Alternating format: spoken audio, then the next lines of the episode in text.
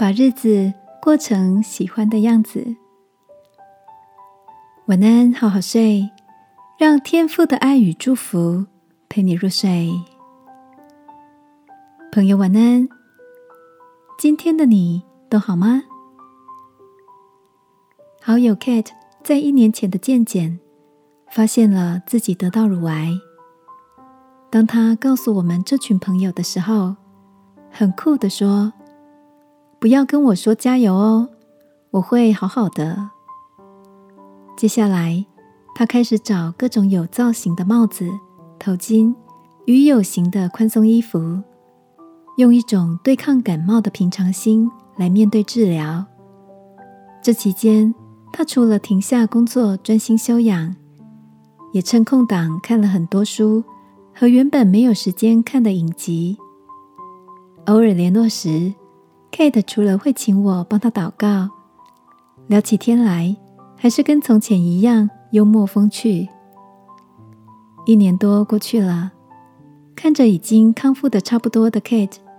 我忍不住好奇，当时的你是怎么保持乐观的？Kate 说：“身体软弱时，当然也会有心里难过的时候，但我总是告诉自己，只要我不放弃，还是可以努力把日子过成喜欢的样子。”